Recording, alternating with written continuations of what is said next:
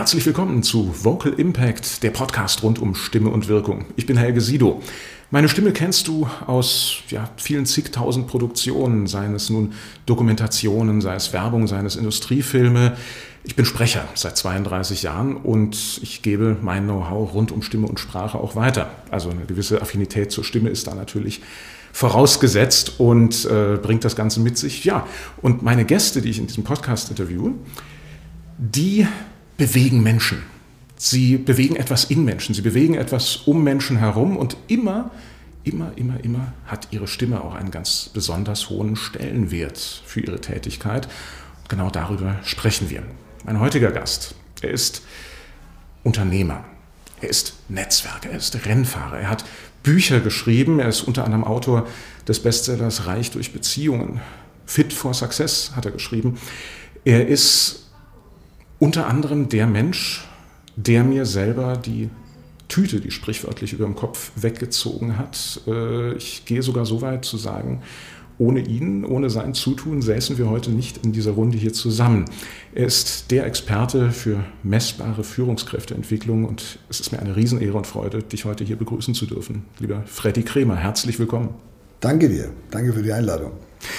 Freddy, ja, rund um Stimme, du stehst ja ganz regelmäßig vor Menschen. Sag mal kurz, was, äh, was, was dich umtreibt. Du bist ja, du, du hilfst ja Unternehmern, sich selber neu zu finden, sich selber neu zu positionieren. Du kannst es ja selber viel besser erklären.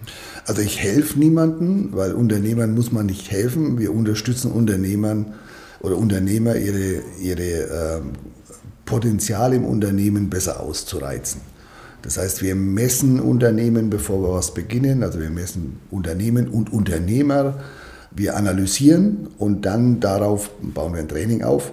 Und nach dem Training äh, messen wir nochmal nach, ob das sich auch alles entwickelt hat. Eben, messbare Führungskräfteentwicklung. Genau. Ähm, Gibt es denn da so Anzeichen, wenn du jetzt das erste Mal einen Unternehmer hörst, der kommt ja nicht ohne Grund zu dir, gibt es so Anzeichen in der Sprache, die du schon hörst? Also hört man echten Erfolg eines Unternehmens oder hört man auch direkt an der Sprache eines Unternehmers? Hört man da auch schon direkt dran, oh, da läuft was schief, da, der, der hat ein echtes Problem. Du hast es gerade beschrieben, äh, nicht die Unternehmen sprechen, sondern die Unternehmer sprechen. Das heißt, ein Unternehmer ist immer der Repräsentant seiner Firma. Und du hörst bei Unternehmern natürlich schon, ähm, ist er lösungsorientiert, ist er problemorientiert, denkt er in, in Lösungen oder denkt er in Problemen. Das drückt sich schon sehr stark durch die Sprache und die Formulierungen seiner Engpässe aus. Woran hört man denn das? Also wie, wie, wie, kling, wie klingt es, wenn er, wenn, er, wenn er seine Engpässe formuliert? Was sind da besondere Warnhinweise, auf die du achtest? Also erstmal ist die Stimme an sich, äh, mit, welchem, mit welcher Power spricht er mal über das Thema. Und du hörst natürlich so Formulierungen wie, ich habe da ein Problem oder er sagt, äh, ich habe einen Engpass, den müssen wir im Unternehmen lösen, deswegen bin ich bei Ihnen. Also allein diese kleine Nuance merkst du schon, ist jemand äh, mehr auf der Seite der, des, des, Entwickelns oder mehr auf der Seite des Problems. Wobei man muss dazu sagen, die meisten Unternehmer, die bei uns sind, wissen sehr genau, was sie wollen und äh, suchen bei uns dann Entwicklungspotenziale. Aber es gibt natürlich auch die ganz anderen Fälle. Also mich zum Beispiel, wir haben uns ja äh, letztes Jahr im Mai kennengelernt und auch ich habe mich ja vorgestellt. Und ich war ja so ein Fall, du hast mir ja kurz danach gesagt, also ich habe dir angehört, da, da, da, passt einiges nicht. Was, was habe ich denn damals ausgestrahlt? Ich, ich weiß noch, ich habe mich sehr anders vorgestellt, als ich mich heute vorstellen würde. Du warst natürlich jemand, der ähm, das Selbstvertrauen, das er haben könnte, nicht wirklich ausgedrückt hat wenn ich das mal so sagen darf. Ja. Sondern du hast äh, sehr viel erzählt, aber sehr wenig auf den Punkt gebracht. Mhm. Heute machst du das komplett anders. Das heißt, du weißt sehr genau, was du kannst, äh, welchen Nutzen du für den anderen bietest. Und äh, das ist heute eine mehr, äh, ich sag mal, dienstleistungsorientierte Erklärung, also ein Nutzen für den anderen wie für dich selbst. Mhm. Bevor wir so richtig ins, in, die, in, die, in die persönliche Entwicklung auch einsteigen, würde mich mal interessieren. Ich meine, ein Unternehmer hat jetzt ein Unternehmen, das hat von ja, einem bis, äh, keine Ahnung, mehrere tausend Mitarbeiter. Ja. Ähm, Gibt es denn so grundsätzliche Schwachstellen, die du immer wieder durch die Bank weg, du machst das jetzt schon seit vielen Jahren, mhm. die du in Unternehmen feststellst? Was ist denn so das größte Manko in der Kommunikation von Unternehmen? Sei es jetzt nach außen, sei es aber auch vielleicht nach innen. Gibt's also, so? Es gibt zwei Kommunikationswege, natürlich nach außen und nach innen. Ich stelle immer fest, und das äh, hast du in den Follow-ups ja auch schon erlebt, wenn wir machen immer so Vorstellungsrunden von Unternehmen, dass die Unternehmen immer sehr ähm, schwach dargestellt werden. Also mhm. dieses, wenn man sagt, ein Speech oder ein Elevator Pitch, gibt es bei den meisten Firmen leider Gottes nicht. Also das heißt, mhm. da ist immer Baustelle, wie kommuniziere ich nach außen mein Unternehmen selbstbewusst, aber auch nach innen, wenn ich in Unternehmen bin und wir sind permanent in Unternehmen, äh, höre ich für eine Firma unterschiedlichste Erklärungsmuster. Und idealerweise sollte jede Firma das gleiche Erklärungsmuster haben, was ihre, ihr Kerngeschäft ist. Was sind denn da die, die wichtigsten Stellschrauben? Ich meine, jetzt hat eine, eine, Firma besteht ja auch aus verschiedenen Ebenen von Mitarbeitern. Ja. Also von der, von quasi jetzt mal ganz unten in Anführungszeichen äh, bis, bis hinauf zur, zur höchsten Führungsebene. Wo sind denn da die wichtigsten Stellschrauben? Muss jeder Einzelne seine Sprache ändern oder gibt es so gewisse Kernpunkte?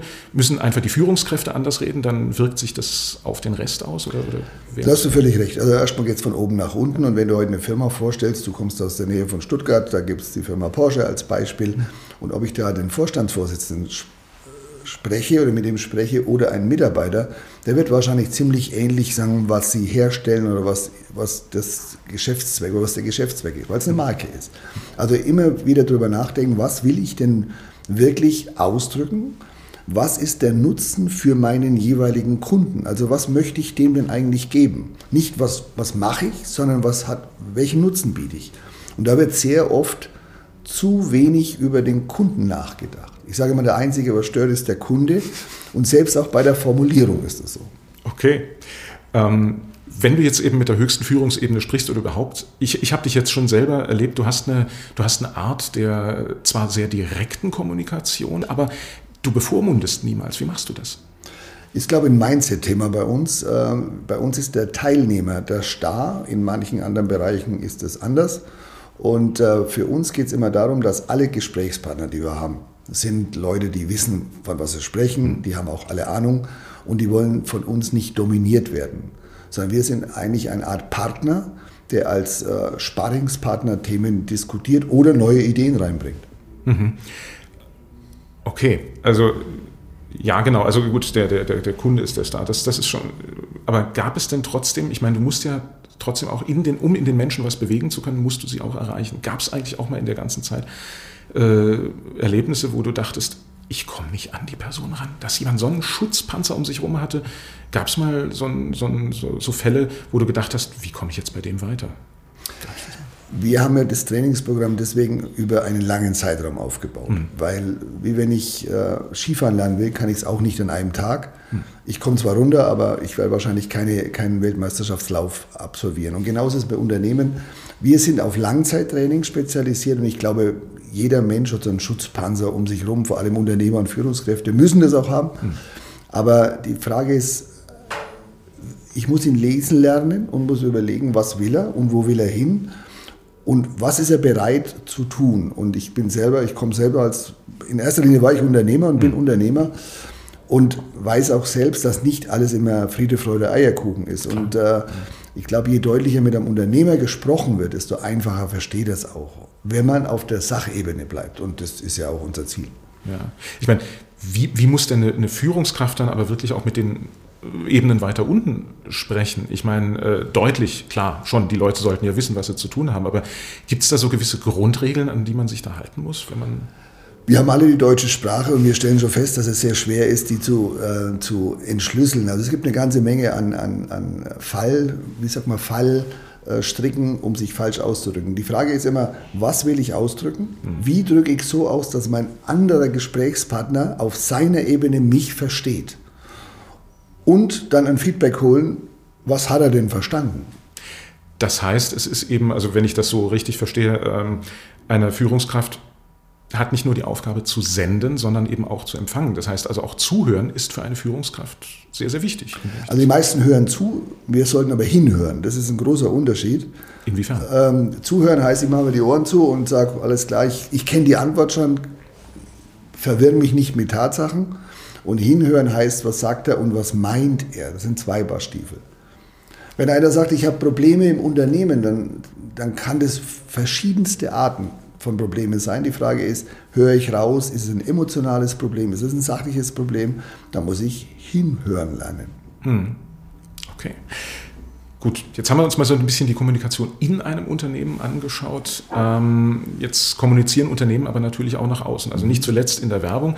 Und da erleben wir jetzt ganz viel, gerade durch die sozialen Medien in den letzten Jahren. Also manche schreien förmlich jeden Tag alles raus, andere sind sehr still, haben trotzdem Erfolg. Ähm, muss ein Unternehmen grundsätzlich laut sein, um viel Erfolg zu haben? Oder, oder gibt es eben auch leise Unternehmen? Hast du, kennst du leise Unternehmen, die, die einfach wahnsinnig viel Erfolg haben, aber irgendwie, naja, quasi keiner kriegt es mit? Äh, ich glaube, das liegt so ein bisschen an dem Geschäftsmodell. Es gibt Geschäftsmodelle, die müssen wahrscheinlich lauter sein. Also Modeartikel, äh, Luxusartikel zum Teil müssen vielleicht etwas mehr machen. Ich kenne Unternehmen, das in der Musikbranche ist, Thomann Musik, vielleicht mhm. soll keine Werbung sein, aber äh, ist ein Unternehmen, das sehr leise ist, obwohl es in der Musikbranche ist und mhm. der größte Musikgerätehändler äh, der Welt ist. Mhm. Aber du hörst vom Unternehmer, vom Chef, ich habe vor 14 Tagen mit ihm telefonieren dürfen, sehr wenig und sehr, ähm, also immer sehr bodenständig. Diese, oft ist so natürlich, je mehr Geräusche ich mache, desto äh, besser, glaube ich, anzukommen. Und das ist nicht überall der Fall. Das sehen wir auch in anderen Bereichen. Da gibt es Leute, die schreien raus, was sie können, was sie tun. Ähm, ich glaube eher, dass der ruhige Ton der bessere ist. Okay. Ähm, hängt das auch ein bisschen mit der Größe des Unternehmens jeweils zusammen? Also ist gelungene Kommunikation, ist das eine Frage der Größe des Unternehmens oder ist das egal, ob es einer oder tausend Mitarbeiter sind? Ich glaube, das ist völlig egal. Also der, der, das große Unternehmen hat bestimmte Strategien und der Zwei-Mann- Unternehmen das Gleiche. Die Frage ist nur, selbst, welches Selbstwertgefühl habe ich? Muss ich laut sein und warum muss ich laut sein? Wir kennen ja auch Veranstaltungen, die sehr mit viel Tamtam -Tam gemacht werden. Das heißt, oft wird dadurch übertüncht, dass inhaltlich nicht so viel vorhanden ist. Okay. Ja. Äh, viel Tamtam -Tam, übertünchen, dass nicht viel vorhanden ist. Äh, jetzt nehmen wir mal einfach mal an, ein junger Mitarbeiter bewirbt sich bei einem Unternehmen, ja. der hat jetzt mitbekommen, oh okay, das Unternehmen wäre was für mich, da will ich arbeiten und geht mit großen Plänen in das Unternehmen rein. Ab nach oben. Ne? Was für eine Sprache braucht denn der eigentlich? Ich meine, muss der dann wiederum laut sein? Also bei dir, zu dir kommt jetzt jemand, der sagt, ich möchte gerne Führungskraft werden. So, wie muss denn der sprechen? Muss der erstmal Ellenbogen auspacken und durchkämpfen und äh, laut sein oder kommt man da auch leiser als Ziel? Ich würde ja sagen, der muss authentisch sein. Und äh, wenn heute einer, äh, ich sag mal, introvertiert ist und versucht laut zu sein, ist es eine Show. Hm. Und wenn einer, äh, ich sag mal, extrovertiert ist und sich zurückhält, ist es auch eine Show. Ähm, es gibt so einen schönen Satz, der heißt, wer im Leben eine Rolle spielt, spielt fürs Leben keine Rolle. Und äh, letztendlich ist es auch so, du musst schauen, was passt zu dir. Und ich glaube eher Authentizität, schweres Wort, ähm, ist das Ziel der Zukunft.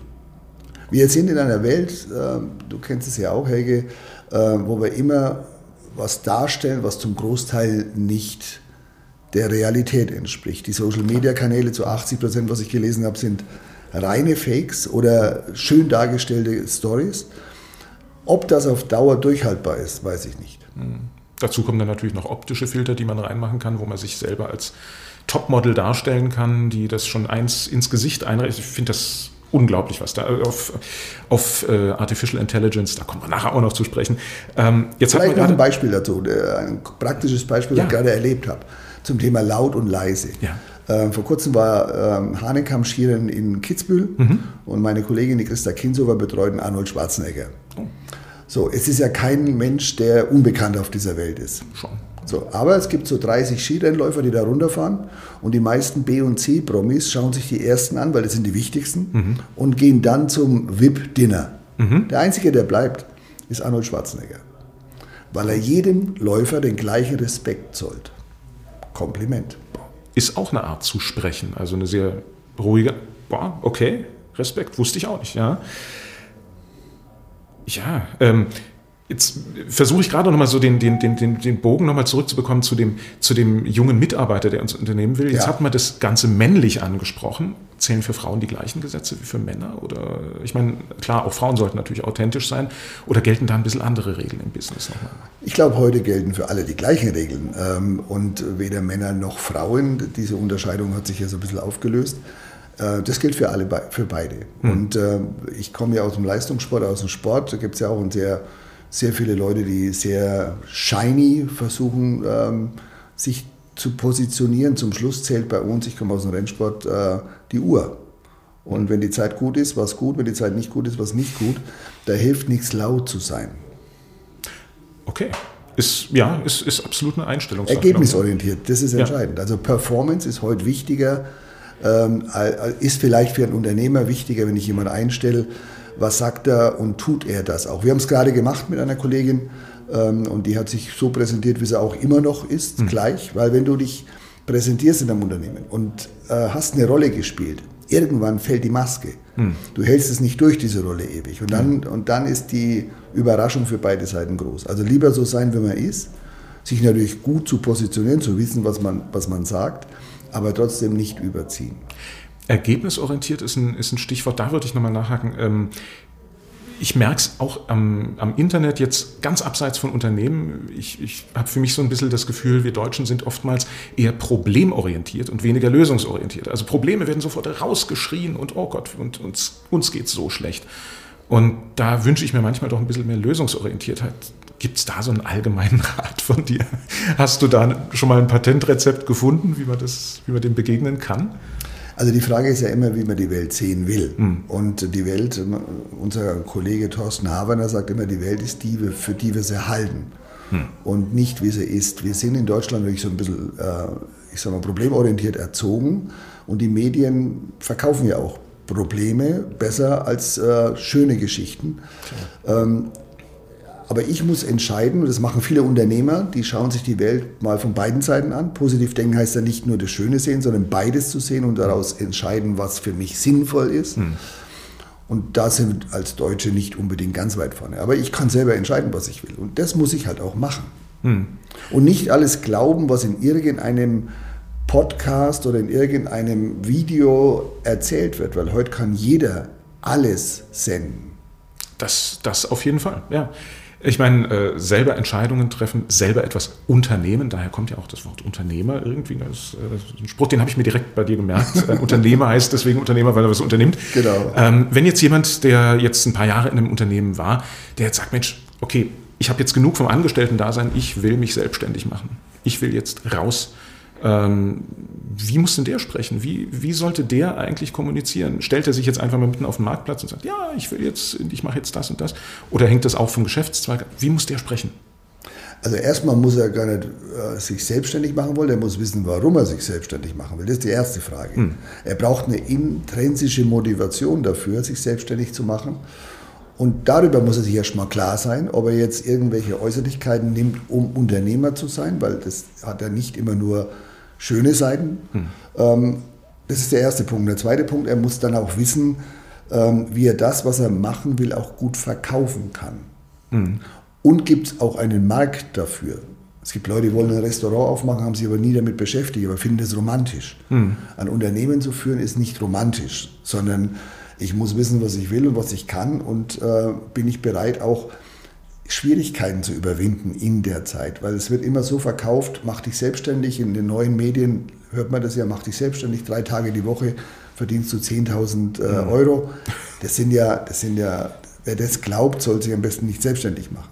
Hm. Unternehmertum hat schon sehr viel mehr mit Biss zu tun. Deswegen habe ich auch dieses Buch Fit for Success. Hm. Da war ja der Vergleich Sport und Management.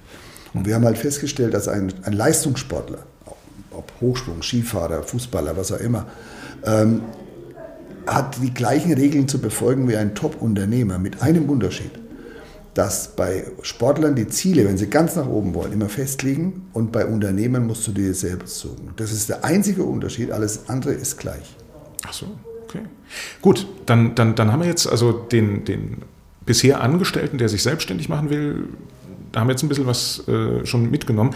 Aber jetzt haben wir einen Unternehmer, der eigentlich weiß, was er machen will, aber jetzt zum Beispiel auch wie ich, Einzelunternehmer, der dann groß werden will, der sich vergrößern will, was muss denn der an der Sprache ändern? Gelten für den auch exakt dieselben Regeln wie für jemanden, der frisch selbstständig gilt oder muss Nimm dich als Person. Das, äh, ich habe dich ja von Anfang an erlebt. Ich kann mich an unser erstes Telefonat noch erinnern. Ähm, da hast du viel gesprochen und wenig gesagt.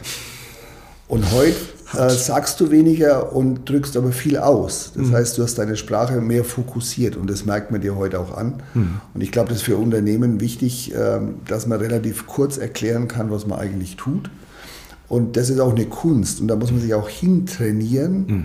glaube ich, äh, dass, dass das, was ich sagen will, auch so kurz wie möglich bleibt, weil die mhm. Aufmerksamkeitsspanne von einem Zuhörer ist sehr kurz. Mhm. Und, und heute noch viel kürzer als vor vielleicht 10 oder 15 Jahren. Und daraus, das muss ich einfach Rechnung tragen. Mhm. Also kurz ist immer gut. Ja. Das, das ist ja so eine Diskrepanz in den, in den sozialen Medien. Ähm, generell soziale Medien, äh, notwendiges Übel oder eher verzichtbar? Was, was denkst du? Ist mit Ja und Nein nicht zu beantworten, sondern ich glaube, äh, je nach Modell, wenn ich heute Sänger bin, dann muss ich die benutzen. Wenn ich heute, äh, was weiß ich, äh, Arzt bin, muss ich sie vielleicht auch benutzen. Mhm. Wenn man sie richtig einsetzt, ist es heute ein Medium, das durchaus Sinn macht. Nur die Frage ist, äh, wie setze ich sie ein und wie bin ich äh, auch darauf vorbereitet.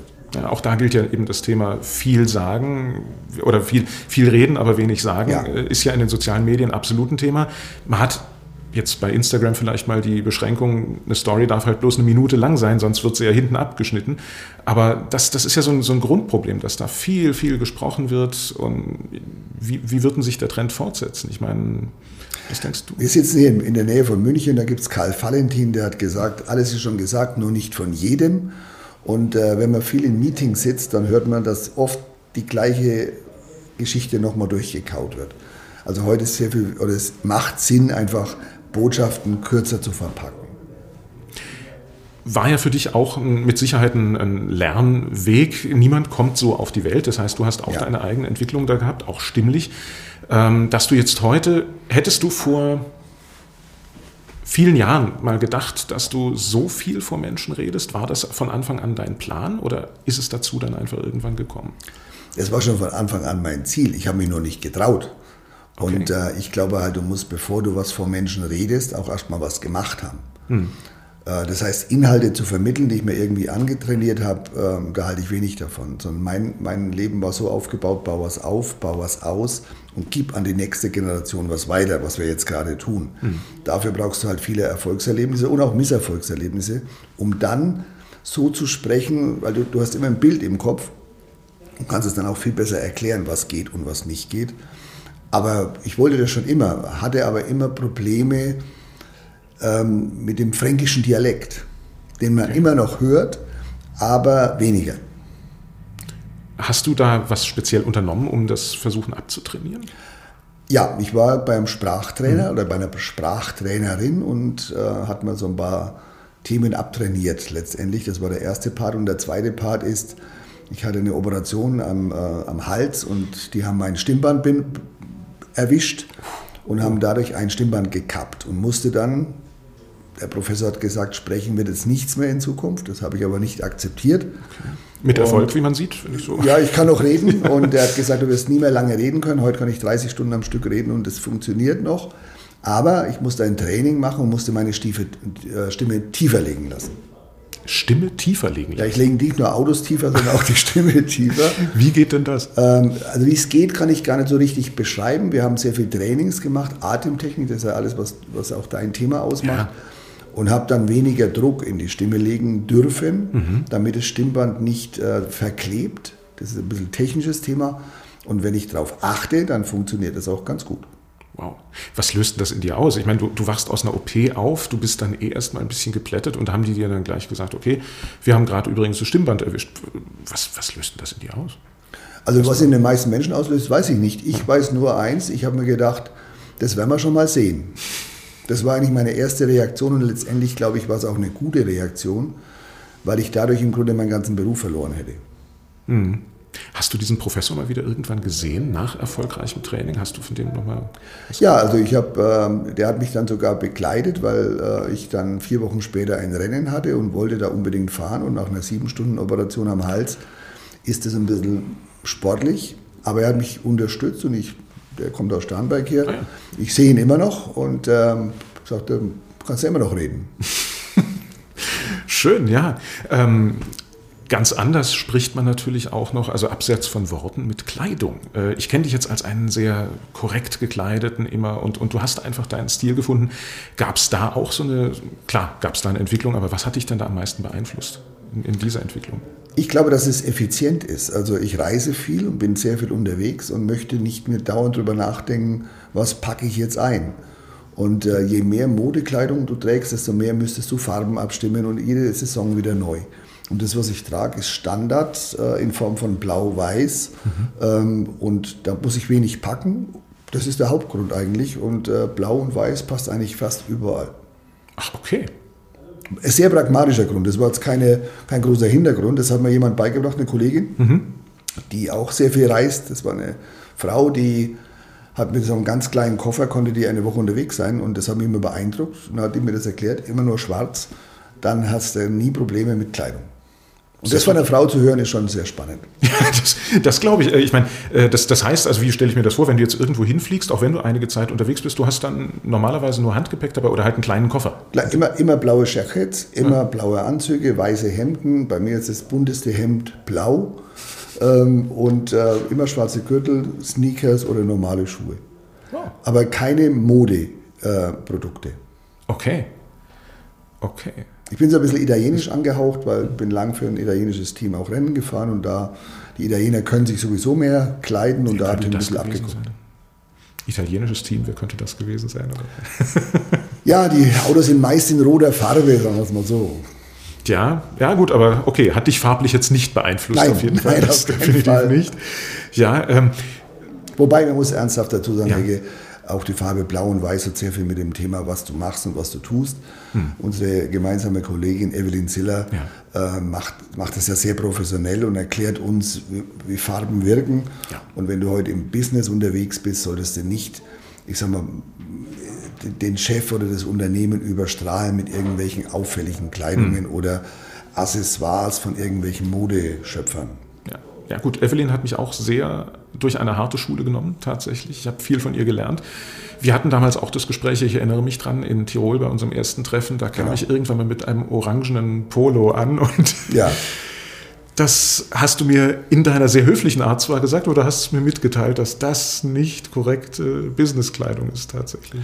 Oft ist es ja auch Verkleidung. Mhm. Das heißt, ich muss mir meine Persönlichkeit überlegen und was passt denn zu mir. Mhm. Und wenn ich heute in ein Unternehmen gehe, was erwartet jemand von mir? Wenn ich zum Arzt gehe, will ich ja, dass der einen weißen Kittel anhat. Und wenn der mit Lederhosen kommt, weil er Bayern-Fan ist, dann habe ich da ein komisches Gefühl. Und ich hm. glaube, das gehört heute im, im, wir arbeiten für den deutschen Mittelstand, österreichischen Schweizer Mittelstand. Und da muss eher etwas gedeckter sein. Hm. Das setzt aber auch voraus, das heißt ja nicht, dass man auch was für sich tun muss. Ich glaube auch, dass natürlich auch nicht nur die Kleidung ein Thema ist, sondern was unter der Kleidung ist, hm. ist ja auch nicht ganz unwichtig. Ja, schon. Wenn ich tolle Kleidung trage und habe aber die Figur, die nicht dazu passt, ist auch schwer. Absolut, ist ein, ist ein Weg der Entwicklung, Persönlichkeitsentwicklung ganz generell. Du hast vorhin auch schon angesprochen, du hast ja mal versucht, den fränkischen Dialekt ein bisschen abzutrainieren. Ähm, generell, es gibt ja viele Menschen, die verurteilen sich selber mit ihrem Dialekt. Was bringt dich im Business eigentlich weiter? Äh, eher Dialekt oder eher kein Dialekt? Du hast Authentizität auch schon angesprochen. Was bringt dich weiter nachher? ist genau das Gleiche. Das heißt, wenn ich versuche, natürlich jetzt eine Sprache mir anzugewöhnen, wie du als Sprecher das machst, würde ich immer schlecht aussehen dabei. Ich muss schauen, dass es zu mir passt und dass ich das, was ich ausdrücken will, auch ausdrücken kann. Und wenn ich jetzt äh, Formulierungen benutze, die nicht zu mir passen, dann merkt es mein Gesprächspartner sehr schnell. Hm. Es gibt so Leute, die natürlich aus der, aus der Unternehmensberaterbranche kommen, die dann so Denglisch sprechen, hm. so ich muss meine Excel-Datei delivern oder sowas. Das sind so Aussagen, wo ich sage, was will der eigentlich jetzt ausdrücken? Will er ausdrücken, dass er Englisch auch kann? Mhm. Will, er aus, will er uns was komplizierter darstellen, wie es wirklich ist? Ich glaube, da erkennst du sehr schnell, ob jemand was zu sagen hat. Ja, ich habe einmal einen, einen Kunsthistoriker ein bisschen in Verlegenheit gebracht, den habe ich auf einer Ausstellung kennengelernt, fällt mir gerade bei dem Thema ein. Und der hatte mir sehr, sehr äh, fremdwortgetränkt etwas erklärt und ich habe ehrlich gesagt kein Wort verstanden. Und ich hatte aber damals schon das Rückgrat und habe dem dann auch mitgeteilt, das klingt ganz super, was wir jetzt was mir die letzten fünf Minuten erklärt haben. Können Sie mir das nochmal auf Deutsch erklären? Dann können wir das Gespräch nämlich auch fortsetzen. Ich habe den kurz ein bisschen aus dem Takt gebracht. Das glaube ich. Aber äh, er konnte es mir tatsächlich dann auch auf Deutsch erklären ja. und ich war ihm so dankbar. Aber äh, das, das, das haben wir ja oft im Business gerade, sind ja diese Anglismen sind ja sehr, sehr weit verbreitet. Das heißt, bist du da eher jemand, auch das ist ja eine Art der Kommunikation, versuchst du es so weit es geht zu vermeiden, Anglismen oder? Ich glaube eher, ja, schon, hm. weil äh, Kommunikation ist adressatengerecht. Ja. Ich mache ein Beispiel aus unserem Sport. Wenn, wir, wenn ich mit meinem Ingenieur rede oder er mit mir spricht, dann mhm. spricht er in, in, in, in, einer, in einer Sprache, die nur wir zwei verstehen. Mhm. Wenn ich die gleiche Sprache bei unseren Gästen äh, anwenden würde, um denen zu erklären, wie Rennsport funktioniert, dann würde er nichts verstehen. Also immer adressatengerecht überlegen, wie kann der andere mich verstehen. Rennen, dass du das noch angesprochen hast, stimmt. Äh, ich meine, du bist langjährig Rennfahrer jetzt auch und ähm, das ist ja nochmal eine ganz andere Kommunikation. Du hast gerade gesagt, sehr viel technischer natürlich, aber man muss sich ja auch im Training mal abstimmen mit den Leuten, die einen da weiterbringen sollen, die einen pushen. Äh, wie sollte man denn da eigentlich oder wie muss man da kommunizieren? Kurz. Kurz. Also wir haben äh, einen ein, ein Funkcode, mhm. der sehr kurz ist und äh, Englisch abläuft ausschließlich. Okay. Und äh, immer, immer mit Feedback getrieben. Das heißt also Beispiel, wenn ich einen Funkspruch bekomme und ich sage nicht Copy, mhm. muss den Knopf drücken Copy, redet mein, mein Kollege so lange weiter, bis er dieses Wort von mir hört. Also der holt Feedback. Ach so. Und äh, ansonsten kurz, weil du einfach natürlich auch mit anderen Sachen beschäftigt bist als mit Reden im Rennauto. Also müssen die Texte immer auf einer Geraden gesprochen werden und nicht in einer Kurve zum Beispiel. Das heißt, ich stelle mir aber auch vor, kurz vor einer, äh, kurz vor einem Rennen kommunizierst du wahrscheinlich sehr, sehr wenig nur insgesamt, oder? Ich meine, du musst dich ja auch erstmal fokussieren auf das Rennen, was, was vor dir liegt. Ähm, wie machst du das eigentlich? Was, äh, wie, wie, ziehst du dich da in dich zurück? Was machst du da? Hat jeder eine andere Art. Hm. Ich, ähm, wobei du, ob du in, in, ein Meeting gehst, in einer Firma, hm. oder ob du in ein Rennauto steigst oder ein Skirennläufer, der eine Abfahrt fährt, jeder hat so seine Art, sich zu fokussieren. Ich zum Beispiel kann, muss reden, witzigerweise. Ich rede dann viel über alles Mögliche. Okay. Äh, das ist für mich Ablenkung. Mhm. Ähm, Manche setzen sich hin und machen dann mentales Training. Für mich ist zum Beispiel Jonglieren ein Thema, das ich dann mache.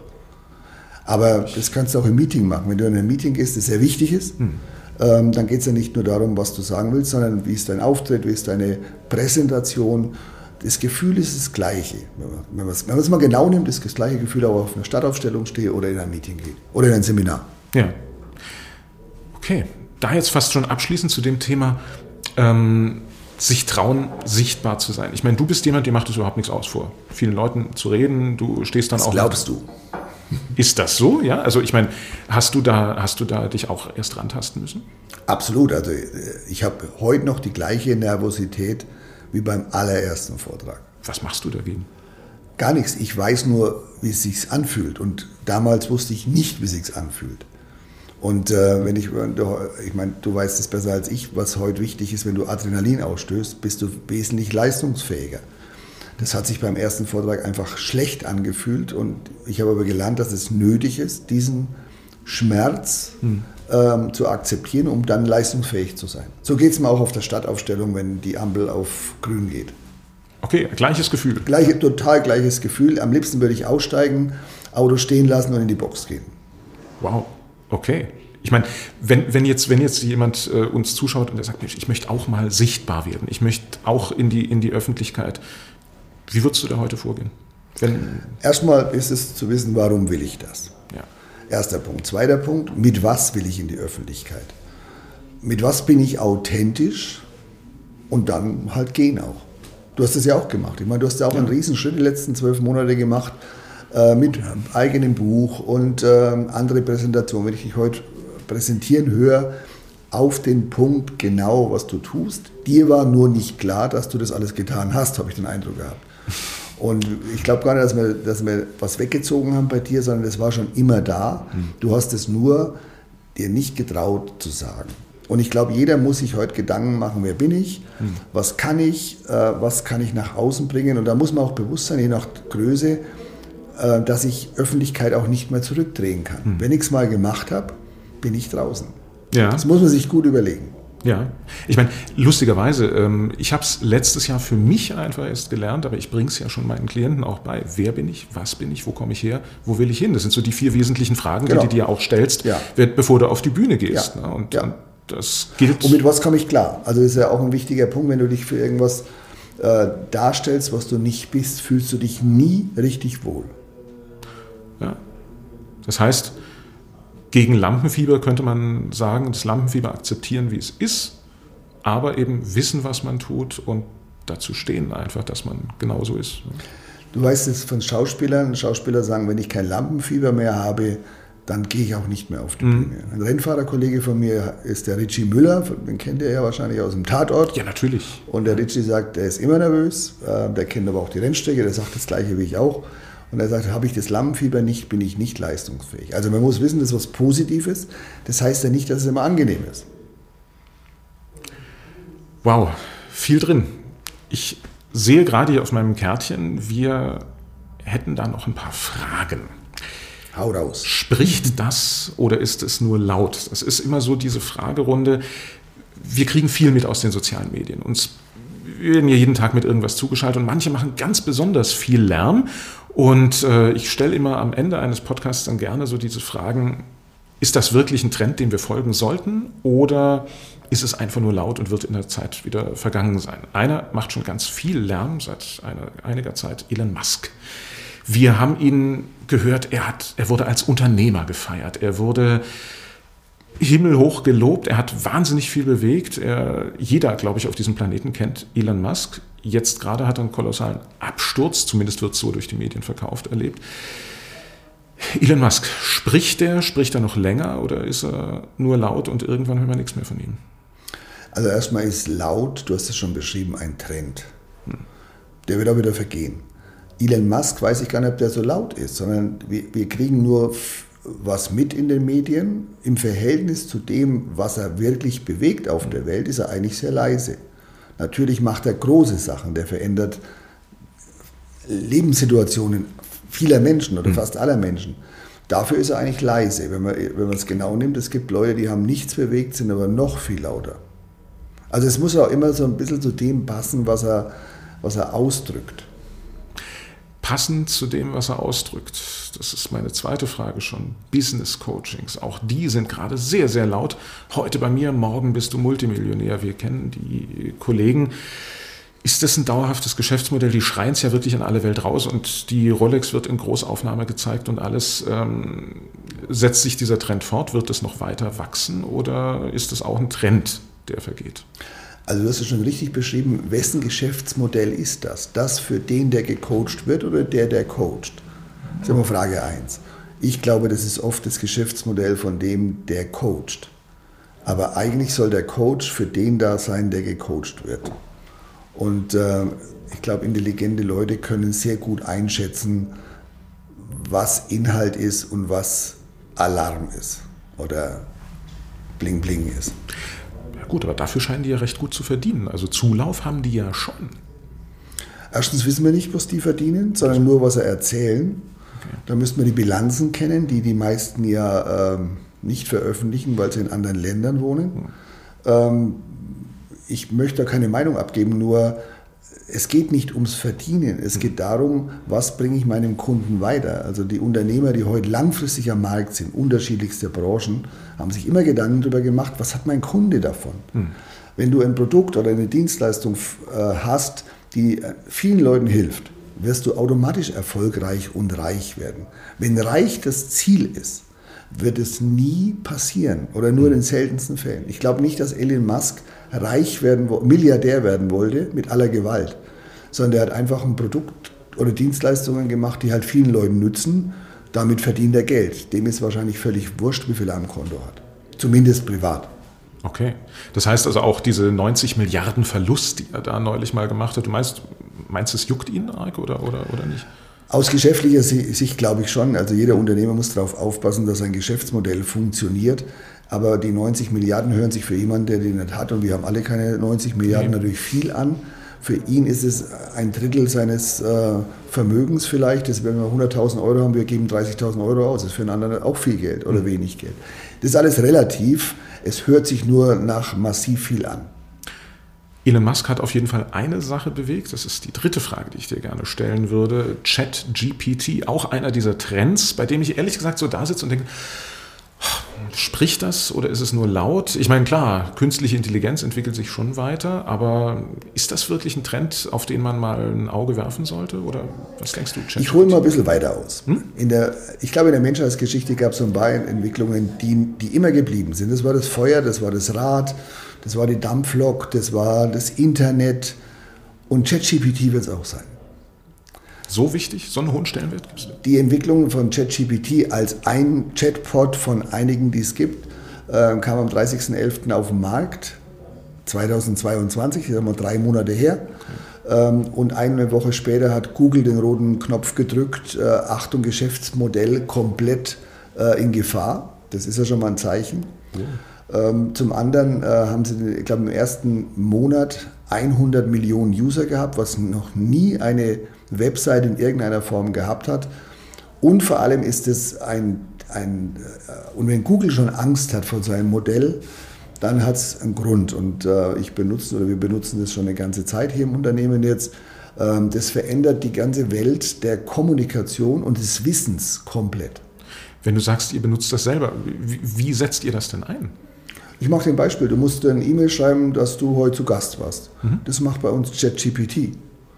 Ähm, oder du lässt eine Einladung schreiben für eine Veranstaltung, dann macht es ChatGPT bei uns. Oder du, du musst äh, mal einen Vortrag halten zum Thema Wanderverhalten der, der Klapperstörche, dann findest du da ein Vortragsthema. Ähm, ChatGPT kann programmieren, kann Excel-Dateien erstellen, äh, kann in allen Sprachen kommunizieren, ähm, die du möchtest, und zwar real-time. Und die Texte sind keine vorgefertigten Texte und auch keine Internettexte, sondern das sind individuelle Texte. Wow. Ich sehe schon, ich muss mich mal ein bisschen näher mit beschäftigen. Also, das, das heißt, gekommen, um zu bleiben. Das, das, das wäre jetzt so meine nächste Frage ja. gewesen. Abschließend dazu, äh, es ist laut, aber es wird es auch bleiben. Das ist nicht mal laut, sondern es ist einfach, die Usability ist so simpel, dass jeder, der, ich sage mal, eine, eine Tastatur bedienen kann, äh, und das kann, glaube ich, fast jeder mittlerweile ähm, mit dem Ding arbeiten kann. Man muss halt immer überlegen, auch wir überlegen hier, was hat es für Auswirkungen auf die Berufe der Zukunft? Hm. Und was sind die Berufe der Zukunft? Also Wissensberufe wie Wirtschaftsprüfer, Steuerberater, Anwälte, äh, äh, Journalisten werden da einige Baustellen haben, weil das Wissen einfach schneller abrufbar ist. Hm. Aber die Frage ist, wie nutze ich das für meine Geschäftsmodelle, sowohl in Unternehmen als auch in solchen Berufen? Wow. Ja, ich meine, äh, auch äh, bevor es ein Geschäftsmodell, ich meine, kann man jetzt Bewerbungen durch ChatGPT schreiben? Natürlich. In jeder Version, die du dir vorstellen kannst. Du kannst auch eine Stellenbeschreibung schreiben lassen für dein Unternehmen und ChatGPT schreibt es. Ist das dann nicht sehr unpersönlich, weil es ist doch eine Maschine, oder nicht? Das ist keine Maschine, das ist künstliche Intelligenz. Und wenn, hm. du, wenn du mit der mal schreibst oder mit mit der KI mal schreibst, dann wirst du merken, die reagiert auf deine Antwort, auf das, was du fragst und kann sich auch merken, was du mit dem, mit der, mit der, das Thema, mit dem du jetzt gerade bei ihr aufgeschlagen bist, kann sie immer sich wieder Rückschlüsse ziehen auf das, was du schon, was du von dem wolltest. Wow. Ich versuche das nochmal anders zu erklären. Du hast irgendein Thema. Ähm, Sprache als, als äh, unternehmerische Wirkungsmittel. Mhm. So, und jetzt hast du einen Chat aufgemacht und, und gehst mit KI da durch. Dann bezieht sie sich immer wieder auf das, was du schon besprochen hast. Mhm. Also kann sich das alles merken, was du jetzt schon mit der besprochen hast, um dann wieder neue Antworten zu geben. Wenn du sagst, okay, das will ich noch genauer wissen, dann geht es immer wieder auf dieses Thema zurück. Also wie ein normales Gespräch, was wir gerade führen. Ich höre eine gewisse Faszination für dieses Thema. Muss ich schon sagen, ich bin ja, ja da auch sehr affin und wir, wir denken ja auch, wir müssen auch über, mit unseren Unternehmern darüber äh, immer wieder diskutieren, was, was heißt das für die Unternehmen. Das heißt, die Leute denken darüber nach, ich mache mir mal Gedanken darüber. Habe ich vor kurzem von dir einem Unternehmer gehört. Und das bedeutet, sag ich, was heißt das für dich? Der sagt, ja, pff, nächsten paar Wochen. Diese Technologie hat so eine rasante Entwicklung, dass ein paar Wochen äh, früher vielleicht der Zyklus von ein, zwei Jahren war. Okay, ähm, das heißt, wie muss ich dann als Unternehmen eigentlich reagieren? Wenn ich jetzt sage, okay, das könnte interessant für mich sein, wie schnell, wie, wie, wie lange habe ich denn Zeit, mich darauf einzustellen? Sofort, auf der Stelle, sofort hinsetzen, wow. äh, überlegen, was heißt das für uns, was bedeutet das für unser Geschäftsmodell, äh, wo kann ich das einsetzen? Ich mache ein Beispiel, wenn du heute Texte schreiben musst, ganz normale Assistententätigkeit und musst eine E-Mail schreiben dann dauert es bei ChatGPT 20 Sekunden, 15 Sekunden, 10 Sekunden und du hast die E-Mail fertig. Äh, da braucht ein Assistent immer eine halbe Stunde oder eine Stunde. Wir haben einen Unternehmer, der hat ähm, im Monat 8000 Euro für Texte bei seiner Agentur ausgegeben. Heute gibt er null aus und hat eine 450 Euro Kraft, die genau das Gleiche macht und nur ein bisschen technisch affin ist. Also ich glaube, man muss, wenn man sich Gedanken macht, äh, eine Eintagsfliege in zehn Tagen wiederzubeleben, genau das Gleiche ist da auch. Ähm, entweder du okay. reagierst sofort oder du verlierst sofort Marktanteile. Hossa, so krass. Also so krass. Ich sehe schon, ich habe heute Abend ein Date mit meinem Computer. da wünsche ich dir viel Erfolg, das wird spannend. Danke dir, lieber Freddy. Wir, ja, unser Date hier ist jetzt neigt sich allmählich dem Ende zu. Äh, ich habe wahnsinnig viel gelernt. Ich nehme wahnsinnig viel mit aus unserem Gespräch. Ganz, ganz herzlichen Dank, dass du dir die Zeit genommen hast. Ich wünsche dir auch weiterhin alles Gute. Und ja, an unsere lieben Zuhörenden, ich gender jetzt einfach mal, aber ich glaube, Zuhörenden ist noch, ist noch, äh, ist noch im Rahmen. Ähm, ja, an unsere lieben Zuhörenden, vielen, vielen Dank fürs Dabeisein. Äh, falls ihr den Abo-Button noch nicht geklickt habt, klickt da mal drauf. Ich freue mich, wenn ihr auch beim nächsten Mal wieder mit dabei seid. Bis ganz bald hier bei Vocal Impact, der Podcast rund um Stimme und Wirkung.